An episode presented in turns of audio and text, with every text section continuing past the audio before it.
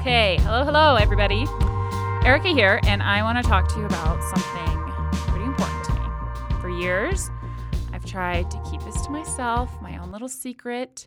When I was home alone, or on the rare occasion I was ever in the car by myself, it always made me feel a little bit embarrassed and a teensy bit ashamed, but it always just made me feel so good. When I would hear other people talk about this and voice their sometimes very strong opinions, I kept quiet because I didn't want to admit it.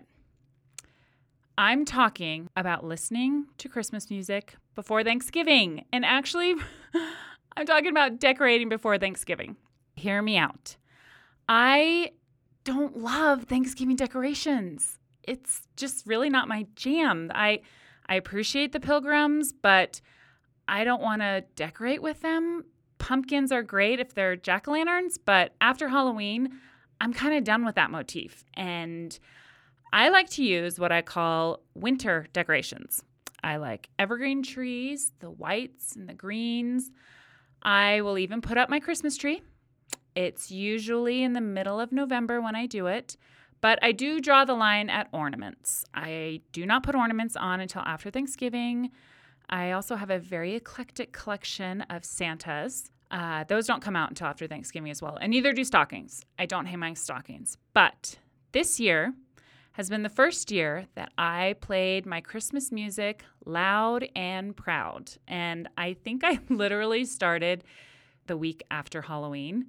It just makes me feel happy. It makes me feel calm. It makes me feel loving towards my family, which in a hectic time of year, who doesn't want that? Uh, it even puts my kids in a good mood. I've noticed that too. We'll put it on our Spotify in our kitchen in the morning, and the kids are cheerful, which, guys, there's science behind this. I saw a few articles popped up which bolstered my take on this. One was from a study from Harvard that says decorating earlier can make you happy. But there is a caveat. I have always had nothing but good feelings associated with this time of year. I had a wonderful childhood. Holidays were always a happy time in our family, but I do realize that this is not the case for everyone. So the study did mention that if you have trauma or have had bad experiences with holidays in the past, obviously decorating early is not going to do the same thing for you that it does for me. But for me, I love the way Mariah Carey's Christmas album makes me feel. I love the smell of pine scented candles and I love the twinkling of the lights that you see. So if you pull up to me in your car anytime after Halloween and I am jamming out, no, it is probably to Bing Crosby or Wham's Last Christmas I Gave You My Heart. I love it. I love it, guys, and I am not ashamed to admit it anymore, but that's just one mom's opinion.